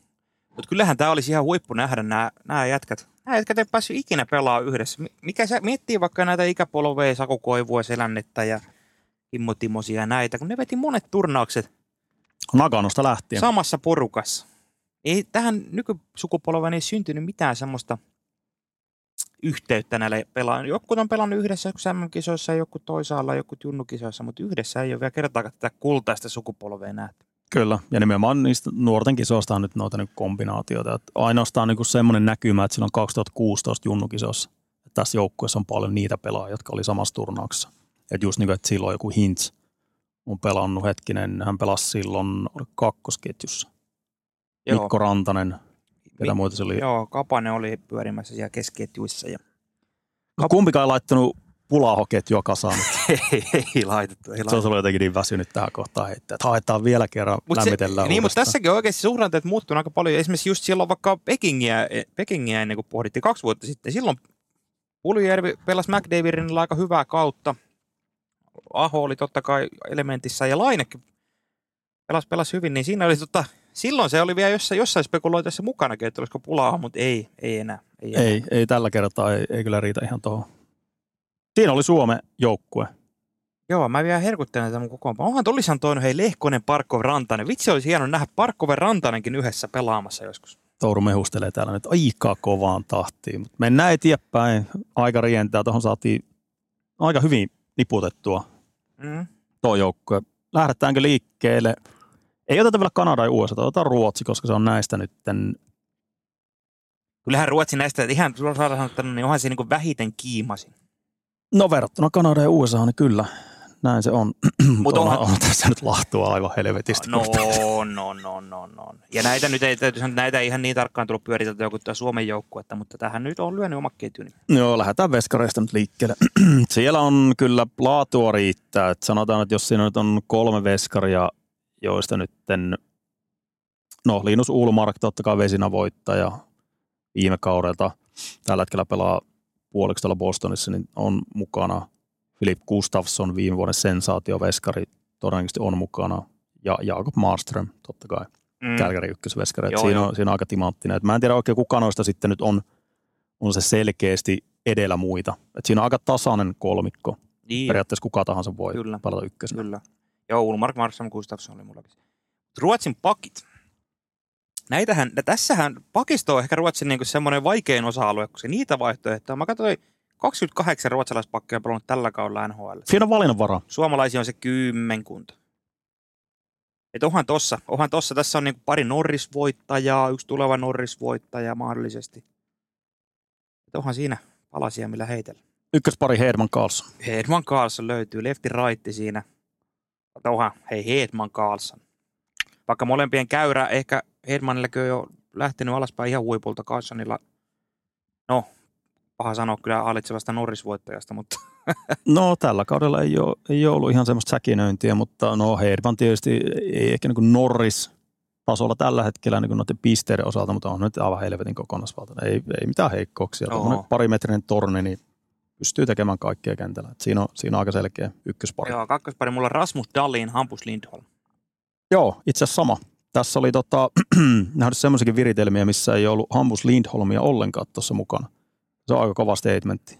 Käytännössä viime vuonna, kun Charlie McIvo oli sivussa, niin Hampus Lindholm oli Bostonin ykköspuolustaja. Jopa niin kuin Norris-kisassakin olisi voinut aika korkeallekin nousta tuossa, mutta siinä on, siinä on aika, aika pätevät. Lindholm selkeästi tuommoinen niin tasapainoisempi tapaus verrattuna Rasmus Daliniin, mutta onhan Dalinin tämä kehityskäyrä nyt ihan huippuluokkaa. Et siinä on, siitä löytyy kiekollisuutta, liikkuvuutta, puolustusosaamista, kaikkea löytyy. Oh, ja onhan tämä pakisto semmoinen, mikä jos Suomeen ja Ruotsiin vertailee, niin kyllähän Ruotsilla on huomattavasti nimekkäämpi, kovempi pakisto kuin Suomella. Se on ollut aina. Siinä, on just se, siinä näkyy se iso juttu, että kun Ruotsista silloin öö, alkoi nämä 90-luvun alun syntyneet puolustajat, Ekman Larssonista lähtien ja Carlsonit ja muut, niin silloin sitä pakkituotantoa tuli aivan posketon määrä kavereita. Ja se on koko ajan, se on aina se, niin kuin, no tällä hetkellä nyt yli tuplat enemmän tulee ruotsalaispuolustajia tuolta. Ja siellä on, niin se perintö on paljon Mm. syvempi verrattuna Suomeen. Et siellä tulee niin liukuhihnata, tulee päteviä NHL-puolustajia. Kolmas pari mulla, tämä on sitten, jos joukkueessa on hei Rasmus Dahlin ja Erik Karlsson, niin sinne ei tarvitse hirveätä kiekollista osaamista hakea sinne kolmas pari. Mulla on Mattias Ekholm, Jonas Brudin. Joo, Brudin menee kyllä. Siinä oli, mä mietin pitkään Brudinin ja Rasmus Anderssonin välillä, että kumpiko näistä. Et tietysti siinä on se kätisyys Rasmus Anderssonin kohdalla, mutta joo, Matias Ekelom, tuommoinen niin selkeä tämän puolustuksen puolustava puolustaja, torni, alivoima, mörkö, mutta Ja Brudin Erittäin myös. pätevä Joo, joo, puolustaja. joo, ja mieti, katsokko te jäi ulos. Sieltä jäi just Rasmus Andersson, Kälkäri ykköspakki, Orbi Lekman Larsson, Gustav Forsling. Forsling, Adam Larsson. Kyllähän Ruotsilla tätä pakiston valinnanvaraa oli sitten aika paljon. joo, Suomella. Suomella puhuttiin, että on niinku hyvä pakisto ja, ja, ja siinä mielessä valinnanvaraa, niin kyllähän Ruotsi on sitten vielä aika paljon eri levelillä. Tai valinnanvaran kanssa. On, on. Hyökkäys. No hyökkäys, mulla on ykkösen heitetty. Philip Forsberg, Elias Pettersson, William Nylander. Hetkinen, Forsberg, Pettersson, Nylander. Joo. No mulla on Pettersson, Nylander löytyy, mutta sitten on se makuasia, että mitä siihen nyt lähdetään hakemaan. Niin mä otin nyt tommosen suoraviivaisen maalitykin Adrian Kempe, joka on itse asiassa viime kaudella jotenkin hätkähdytti oikein, että kun ei William Nylander nyt ei tehnyt mitään niin kuin tämmöisellä tahdilla, teki paljon tehoja, mutta Adrian Kempe oli ykköstykki mm. naapurissa. Niin jo, niin jo. Kaikissa hiljaisuudessa Los Angelesissa, että, että nosti profiilia aika paljon. Oh. Kakkosketju Jesper Pratt, Mika Zibanejad ja mulla on tässä vielä heittynä Gabriel Landeskog. Ja sitä ei tiedetä milloin pystyy. Aa, Villi Korotti. Villi Korotti. Mä en ottanut ollenkaan Landeskuukkia tuohon, mutta totta kai hän nyt olisi tuossa joukkueessa. Se nyt on ihan selvä homma, jos mies on terveen. No Mikä sun kakkosketju? Brat Zibanejad ja Leo Carlson. Leo Carlson, joo, Junnu. Oha joo, kova.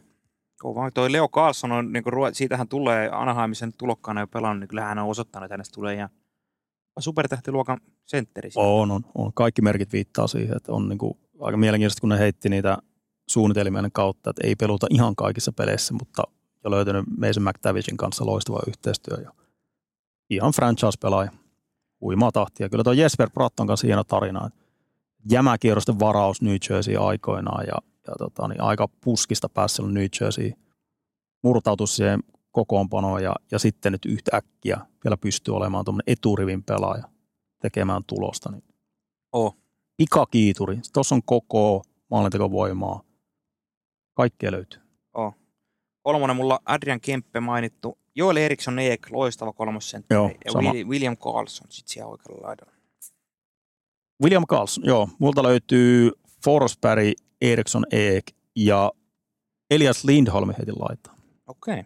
Ja tässäkin on sama, että siellä on senttereitä, joitakin on vaan pelattava laidassa. Joo, joo, no mulla on nelosen sentteri Elias Lindholm. Siinä laidalla on Leo Carlson ja Lucas Raymond. Sieltä löytyy William Carlson nelossentterin tontilta ja Lukas Raymond toista laidasta. Ja jos nyt se Landeskuk saa ottaa, niin se nyt olisi varmaan siinä, mutta öö, mä otan Villin kortin ja William Eklund. Sano se. San Jose. Ei nyt ehkä ne nelosketjun pelaaja, mutta kuitenkin tuohon nippuu vähän tämmöistä nuoruutta. Ja siitä jää kanssa aika kovia kavereita ulos. Joo, ei, ei ihan niin paljon kuin tuota pakistosta. Ei samalla tavalla. Kyllä se nyt tuossa tulee niin kärkipelaajan jälkeen, niin sitten tulee semmoinen pieni käppi ja sitten on näitä vähän puolustusorientoituneita pelaajia enemmän. Joo, oli sen tääkin näkeen. Ruotsilla on toki se, että näihin, niillähän on välillä ollut MM-kisoissakin ihan supernippu kasassa.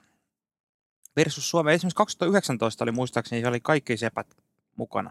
Se oli ihan älytön. Ja muutenkin niissä kisoissa oli todella monella joukkueella, Niin, mutta niin. Ruotsilla käytännössä NHL-joukkue. Näitä on nähty. Ruotsilta on vähän tämmöistä best on best kaltaista joukkuetta nähty, että siellä on ollut Pettersson ja Nylanderit ja, ja, ja kumppanit pelaamassa maajoukkueessa Forsbergit ja niin edelleen. Mutta oli sen tääkin, oli sen tääkin hieno joukkue päästä Suomen näitä vastaan tässä Nokia-areenassa ottaa. Kyllä. Kumpaa mennään seuraavaksi, Kanada vai USA? No mennäänkö USA? No mennään, koska tässä on paperilla turnauksen paras joukkue.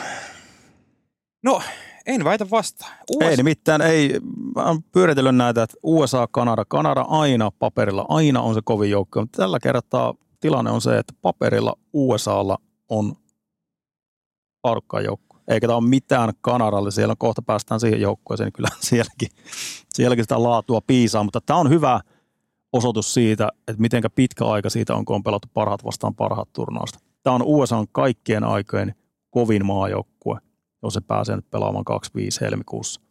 Tämä on se uusi sukupolvi, joka on ottanut vallan ja ne kuitenkin USA silloin, Hockeyssa. oliko se 96, kun ne voitti Wo- World Cupin? Joo, siitä on vähän vierähtynyt aikaa. Siitä joukkueesta ei ole ketään mukana tässä.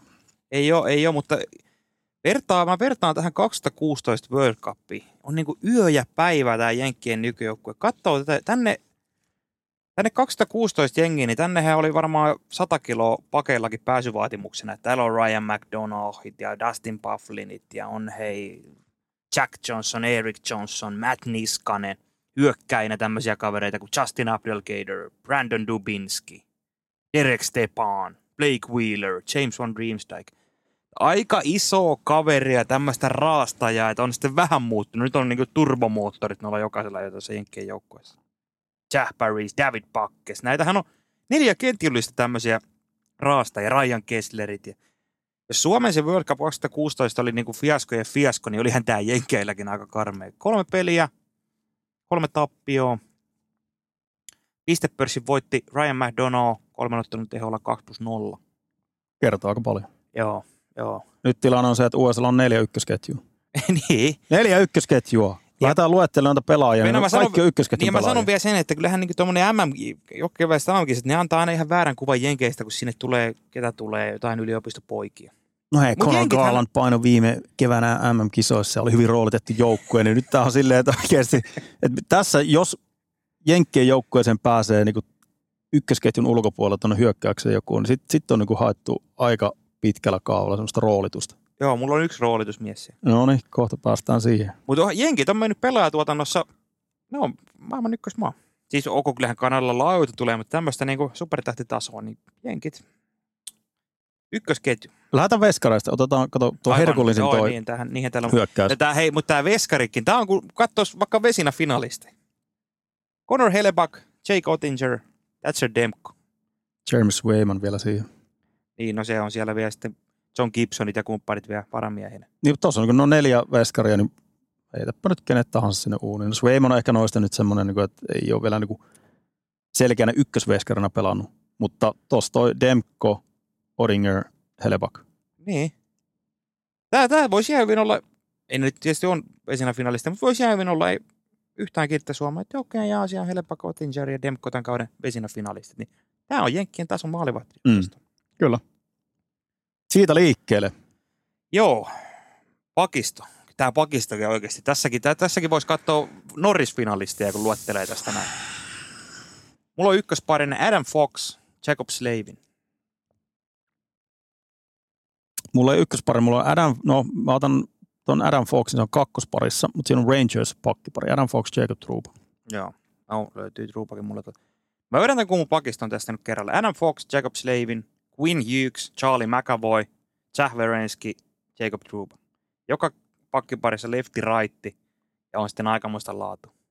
Joo, mulla on Quinn Hughes ja Jacob, äh, anteeksi, Charlie McEvoy, kanssa oli Hughesin parina. Mulla oli Hughes McAvoy kanssa. Sitten kakkonen on Fox Truba, kolmosena Verenski, Jacob Slavin.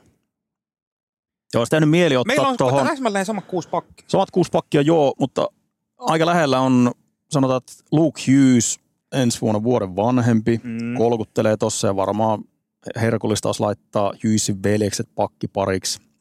Mutta onko vähän liian riskaa peliä laittaa kaksi veijaria tuohon noin Niin, ja sitten sama Keandre Miller, ihan Rangersin sensaatiokavereita Joo. kehittyy. Jake Sanderson, ottavan nuori pakki. No just tässä on nämä niin Luke Hughes, Jake Sanders on semmoisia, jotka vuoden päästä ne voi laittaa, puhutaan jostain Norris-kisasta. Niin, tai kahden vuoden siellä. päästä Milano olympiakoneeseen, niin alkaa olla, hei, kun sieltä joudutaan noita Verenskiä kumppaneita, John Carlsonin vanhempaa, Noah Hannifin, Chikrini, Ryan McDonough, onhan tässä Jenkeilläkin näitä niinku pakkeja.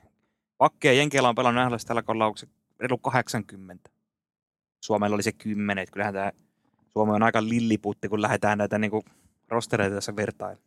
Suurvaltoja vastaan. Toki Suomi on jälkeen suurvalta, mutta tässä nähdään se pelaajatuotanto. Kyllä, kyllä. Pikkasen eri Joo, eikä tästä tarkoita, että Suomi voisi vaikka voittaa tuon turnauksen, mutta Kyllä, näin, kun kyllä. näitä laarimista ammennetaan näitä pelaajia. Hyökkäys. Tässähän on sitten vaihtoehto, ja on sitten ihan jokunen ketju, mitä tuossa pyöritteli. Mä kerron sen, että Jenkeillä pelkästään NHL hyökkäjä tällä kaudella ollut 145 kappaletta. Suomella on se 22. On, on, Puoli on vähän erilainen. on. Ykkösketju Jason Robertson, Austin Matthews, Tage Thompson. Kaksi Hmm. sentteriä siihen heti kärkiketju. No niin. Joo, monta löytyy Austin Matthews ykkössentteri, Kyle Connor toiseen laitaan ja Take Thompson toiseen laitaan. Okei, eli Tage Thompson oli molemmilla. Koska tuo Take Thompsonkin on semmoinen kaveri, että voi olla, että ei mahdu edes tuohon neljä ensimmäisen ketjuun. Niin, Noita voi pyöritellä tästä nimittäin semmoisia kavereita jää pihalle, oksat pois. joo. Mulla on kakkosketju Brady Tatchak, Jack Hughes, Matthew Tatchak. Sama. Tismalleen sama. Ai ai ai. Ja tässä niin kuin vaikka tämän kauden osalta Matthew Kachak löytyy sieltä Jenkkien hyökkäin pistepörssistä aika alhaiselta sijoilta, mutta totta kai hän nyt on joukkueessa, että on ihan niin kuin uniikki pelaaja, tuommoinen yhdistelmä agitaattori ja taitopelaaja, niin ei tuommoista jätkää ole. No Brady Kachak on se verrokkipelaaja häneen. Oli, Sama eihän noi ole ikinä pelannut missään, no ei noi tietysti noin eri ikäisiäkin, niin missään junnumaan Ei just oo, pelata ei. noin Tatsukin veljeksi. Olisihan aika hieno nähdä ihan viihteenä ne pelaamassa. Siis itse siinä olisi kyllä tunteen paloa, kun aina kun ne pelaa vastakkain, ne järjestelee siellä kaksi jotain No mietipä semmoinen tilanne, kun toi ketju, Katsakin velekset ja Jack Hughes, ne vähän vituuksi kun vaihto siinä, sitten menee vaihtoaitioon, niin jumalauta sinä saa kyytiä, niin kun siinä oikeasti siinä, siinä annetaan palaa sitten palautetta ihan huolella. Niin joo. Ja nämä kuitenkin noi Tatsukin veljekset on molemmat semmoisia aika rymistelijäkavereita. Molemmat osaa myös pelata, mutta sitten kun siinä on kapellimestari Jack Hughes välissä, niin vitsi olisi nätti nähdä toi. Joo. Kärkisentterit Austin Matthews, Jack Hughes. Tässä Jenkki, jos, pak, jos Jenkkien veskareita voidaan katsoa niin vesinä-finalista ja pakit Norris-finalista, niin tässä ihan Jenkkien hyökkäyksestä voi olla Sitten Hard Trophy. finalisteja. trophy-finalista, joo. Kolmas ketju mulla Kyle Connor, Jack Eichel, Brock Besser. Jack Eichel löytyy myös kolmosenttereitä. Joo. Stan, viime Stanley Cup-mestari ykkössentteri, nyt se kolmas, kolmas Mm. Siihen nyt menee, istuu kolmosen. Siinä on tota Jake Gensel, Jack Eichel ja J.D. Miller. No siinä on valinnanvaraa jo. Brock Beserkin taitaa olla tällä hetkellä maalipörssin, onko kakkosen? Ihan kärkisijoilla niin, että taistelee. Jenki, niin maalipörssikin on muuten Jenkkien joukkueesta. Kärki siinä on Matthewsit ja, ja on tota Beserit ja kumppanit. Onhan tässä. Joo. Tämä on ihan hävytön tässä lähteä näitä pyörittelemään näitä ketjuja, kun tuolla on niin neloseen jää jumalauta. On Jason Robertson nelos No ketjussa. Edespas on nelonen. Brock Besser siinä, Dylan Larkin tasapainottaa sitten siinä nelosen keskellä. Mulla on, mä hain tähän Detroitin tutkapari Alex Debrinkat, Dylan Ra- Larkin. Ja sitten tämä mun ainoa roolipelaaja, niin olisi Alex Tuck. Viime kevään MM-joukkueesta hyvillä näytöillä. Sielupelaaja. Ei vaan oikeasti, koska tässä on niin paljon näitä taitureita, niin Tak, sielupelaaja, kirjaintarintaa, sinne rymistele. Ja on siis hyvä pelaaja. On, on, on, ehdottomasti. Vaikka on. tämä kausi ei takilta, sillä on jotain loukkaantumista muuta Buffalossa. Takistahan on nyt, mulla oli suuret odotukset tällä kaudella, ei ole ihan lunastanut, mutta siinä on, mä tykkään Alex Takista. Joo, joo, kyllä. On se, semmoinen niin kuin johtava, johtava äijä siinä kopissa ja myös kentällä, että on semmoinen, no, sielupelaaja. Toista nyt vielä kerran tuo, mutta tuosta jää ihan ok pelaaja ulkopuolella. Joo, koska Tom mä olisin esimerkiksi halunnut jotenkin mahduttaa joukkueeseen Cole Caulfield. Ollut tota, ne on nuoremman polven kavereita, mutta paukuttanut viime kaudella oli jo siinä 40 maalin tahissa Montrealissa, nyt pelaa toista kautta. Tällä kaudella kuitenkin Montrealin kaikista surkeudesta huolimatta ollut ihan kärkihevosia. Mm. Tuossa on vähän mulla Cole Caulfield, äh, Alex de Brinkat, ne on hyvin samantyyppisiä pelaajia, niin tuosta mä de Brinkatin nostan ennen Caulfieldia. No, siinä on just oli niinku, tuolla on tommosia, että Niin Jake, kaksi tämmöistä kaveria, ei mahu to, toinen Joo, joukkueeseen. mulla ei Gen- Gensel mahtunut ykkösketjua ja sitten mennään vähän kokeneempaa osastoon, vaikka Joe Pavelski, Johnny Goodrow, Patrick Kane. Chris Kreider. Joo, ei asia. Ja Kreiderkin 50 maalia, että sä paukut. Brock Nelson olisi aika hyvä nelosentteri. Clayton Keller. Niin, Trevor Seagrass. Sitten nuorempaa kaveri Matt Boldia, Logan Coolia, Maddie Beniers, Calder voittaja, Vinny Trocek. Tuo on ihan tajuton tää jenkki. Tämä on ihan uskomaton, kun näitä kun rupeaa laittamaan sitten, yrittää saada yhteen kokoonpanoon näitä kavereita, niin Mm. mm. ymmärtää konkreettisesti sen, miten paljon sitä leveyttä ja laatua löytyy Mm. mm. tietystä maista. On ihan hävytöntä. Niin ja kun, just mitä mä luettelin siinä alkuun sitä Jenkkien so, tota, World Cup-joukkuetta. Itse kun miten suuri ero on oikeastaan nykypäivä. Et siellä oikeasti David Pakkesit ja, ja, ja kumppanit, toki olivat siellä pelaaja, mutta tämä niinku profiilin muutos, että pelkästään nämä sentterit, Matthews, Hughes, Aikel, on aikamoista kapelimestari. Sitten on yksi joukkue jäljellä enää. Joo. Team Canada. Canada. Canada. No ei Canada. tämäkään nyt helppoa. Ei, ei, ei. Ei ole helppo. Aina otetaan toi suurin kysymysmerkki heti pois. Kanadan maalivahtitilanne on jopa niin tuohon muuhun rosteriin verrattuna aika hälyttävä. Aivan. Tämä on niinku ihan yö ja päivä jenkit ja Kanada. Kaikki NHL huippuveskarit tulee melkein nykyään jenkeistä. Ja miettii, otetaan vähän historiaa sen verran kelaista. Kanadallahan on aina ollut superveska. Ihan sieltä Naganosta lähtien, missä oli eka kerta NHL-pelaajat vastakkain. Silloin oli Patrick Roy. Sitten tuli Martin Brodeur. Sitten tuli Bobby Lou, Luongo. Sitten tuli Carey Price. Mm. Ja Kerry Price oli niinku se, sen sukupolven pelaaja, ykkösveskari, joka oli aina niinku itse oikeutettu veskari, samoin kuin Martin Mm. mm. Bröder. Niin ja sitä. Ja Nyt tuohon- ei ole. Niin, että Kanadalla on kuitenkin ollut aina tämmöinen vesinaveskari tuolla maalissa, ihan legenda, Hall of Fame-veskari maalissa. Kaikki noin menee sinne. Niin nyt, kuka hei siellä nyt on ykkösveskari? Mulla on se Aiden Hill. No, mulla, Aiden Hill ykköseksi. no mulla on siinä Carter Hart, Aiden Hill. Vai- Sama duo ja löytyy. Aiden Tristan Hill. Cherry on mulla sitten siinä kolkkina. Kuka? Tristan Cherry. Joo. Joo. No, kuka sulla oli? No ei siinä siis, sit lähdetään tähän osastoon, että se on sitten Jordan Binnington, Tristan Cherry. No et- hei, tä, niin ja jos tämän hetken tilanteen perusteella pitäisi olla, niin Kanadan veskarien pitäisi olla Connor Ingram ja Cam Talbot. Mm. No just kun Cam Talbot, että 30 jätkä, niin jos Conor Ingram voisi olla hyvä kolmonen, mutta että onko tämä niinku tämmöinen suonenvetokausi, miten ensi vuonna, pysyykö taso. Mutta Aiden Hill, Carter Hart, tuolla Mm. lähtee. Mm. On siinä vähän ero Aiden Hill Carter Hart, kun vertaa sinne Jenkkeihin, missä on Ottingeria ja Heilepakkia ja Oh. näin poispäin. Mennäänkö pakistoon? Oliko veskarista vielä? Ei, ei.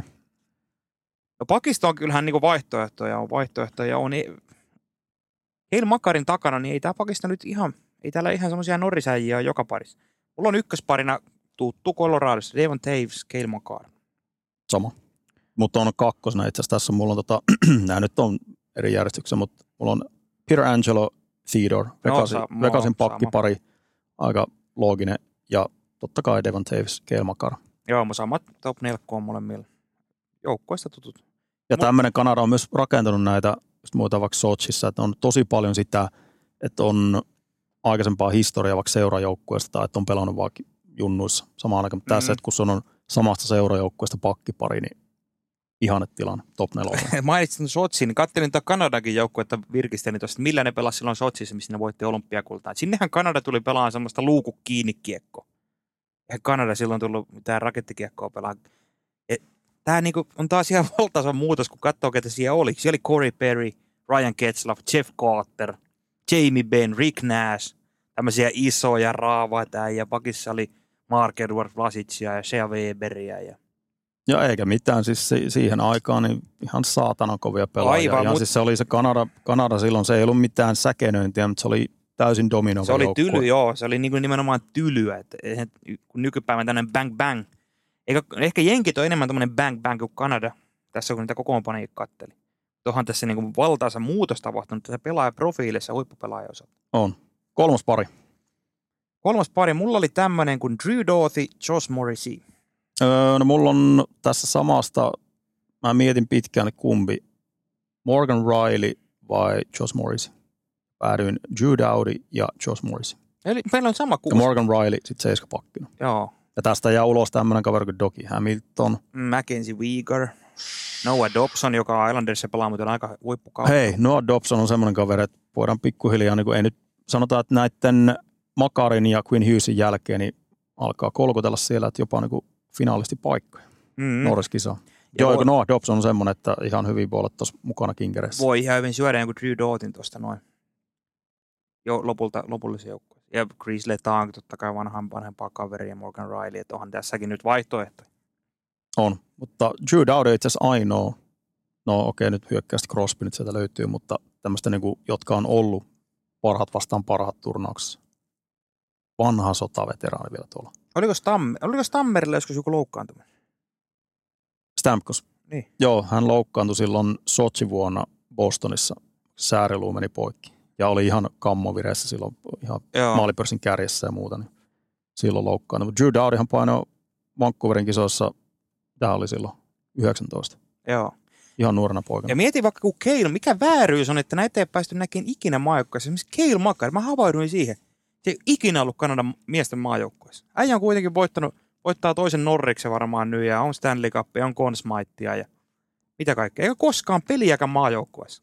Veti sitä Alberta junnuliikaa silloin, kun ei ollut tuossa CHL, eli Canadian Hockey Leaguein alaisissa noissa sarjoissa, niin ei riittänyt. Keil Makar itse asiassa Pyeongchangin olympialaista 2018, häntä kysyttiin Kanadan joukkueessa, mutta hän ei halunnut mennä.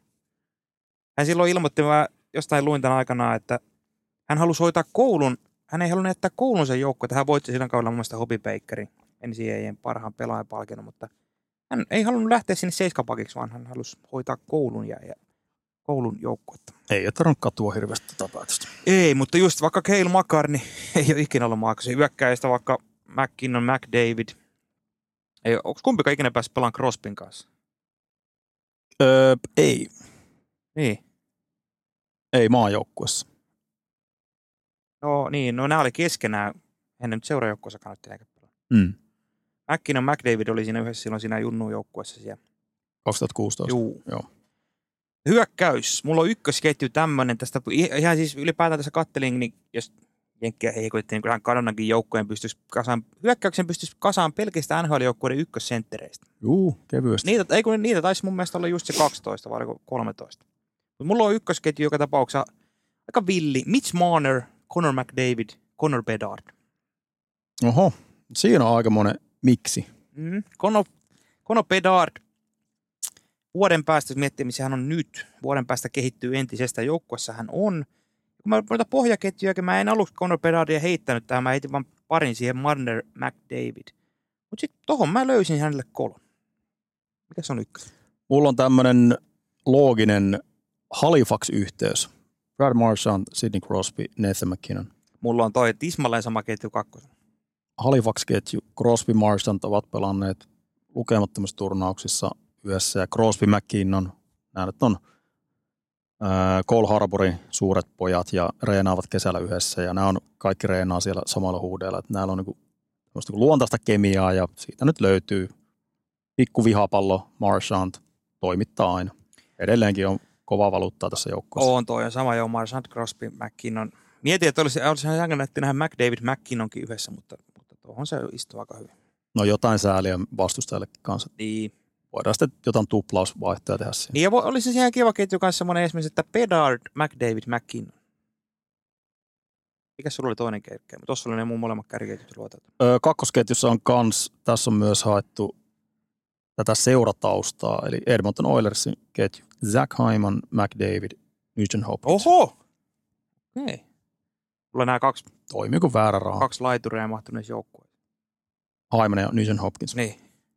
Mutta ymmärrän kyllä tuon, että jos seurataustaa haetaan, mutta ei se, ei, no, ne ei ole niin seksikkäitä nimiä, mitä tällä on. Zach Hyman on ton joukkueen, tuo on niin tämmöinen uuden polven Marchand tuossa, että semmoinen niin aika, no Hyman ei ole edes kauhean niin näyttävä pelaaja, että se on vähän semmoista niin jumputtavaa se luistelu, ja, mutta se on semmoinen, joka painaa sinne häkille ja kaivaa niitä kiekkoja kulmissa ja on semmoinen niin roolipelaaja tässä joukkueessa. Joo, ja varmasti istuu. Helpostihan tässä, kun rupeaa näitä fantasiakokoonpanoja kattelee, niin pistää kolme ihan mestarikokkia samaa keittiöä. Mutta just tämmöinen haiman, ihan niin kuin Arturi Lehkonen oli siinä Suomen ykkösessä, niin Toimii periaatteessa mihinkä vaan tuonne johonkin ketjuun, niin homma toimii. kyllä, kyllä. Sitten mulla kolmonen, no tässä on seurayhteis. Steven Stamkos, Braden Point ja Joo. toisella lailla Matthew Barsal, joka Islanders. Okei. Okay.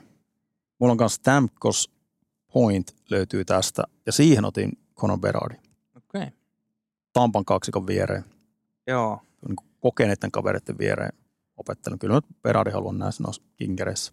Oo, ja kyllähän sinne ihan markkinointimielessäkin pakkohan se on ottaa sinne, kun NHL tämän turnauksen järjestää. Kyllä, kyllä. Sitten Nelsoni mulla on Mark Seifel, John Tavares, Mark Stone.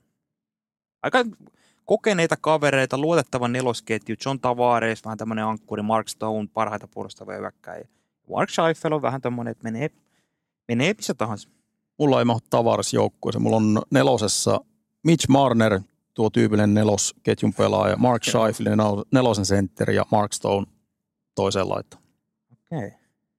Meillä taisi olla, joo, yksi ero oli, mulla oli, sulla ei ollut Barsalia jengissä. Ei.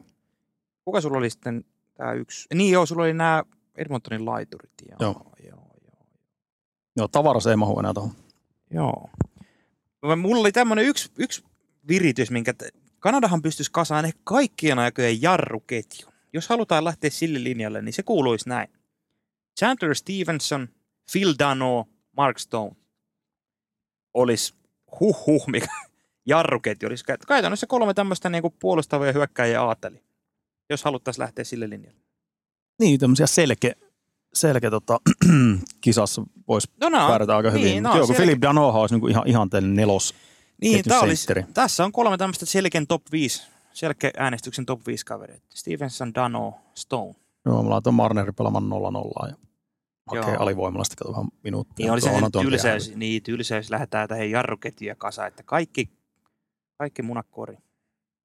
Olisihan tossakin kyllä palasi. Joo, ihan hyviä pelaajia jää ulkopuolellekin. Että sieltä niin Sam Reinhardt ei mahdu kummallakaan. Ei mahdu, joo.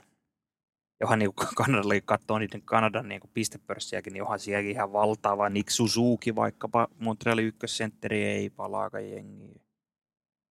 Tässä oli vähän osviittaa, mitä tulema pitää.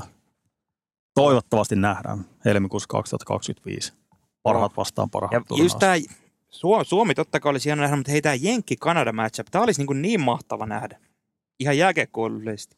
Koska tulee oikein kylmät väreet, kun katsoo vaikka viime vuoden junnukisoissa, kun ne pelasivat siellä Halifaxissa vai missä ne pelasivat jossain Kanadan vähän kakkoskaupungissa, niin siellä Halifax ja Monctonissa pelattiin. USA, Kanada, halli aivan punainen ja siellä vedetään kaikki irti koneesta, niin olihan se nyt, ja se fiilis, mikä siinä on, ja just näilläkin, tossakin on lukenut paljon noita haastatteluja ja sitaatteja, missä on kyselty, onhan se vuosien mittaan kyselty niitä McDavidiltä ja McKinnonilta ja kaikilta.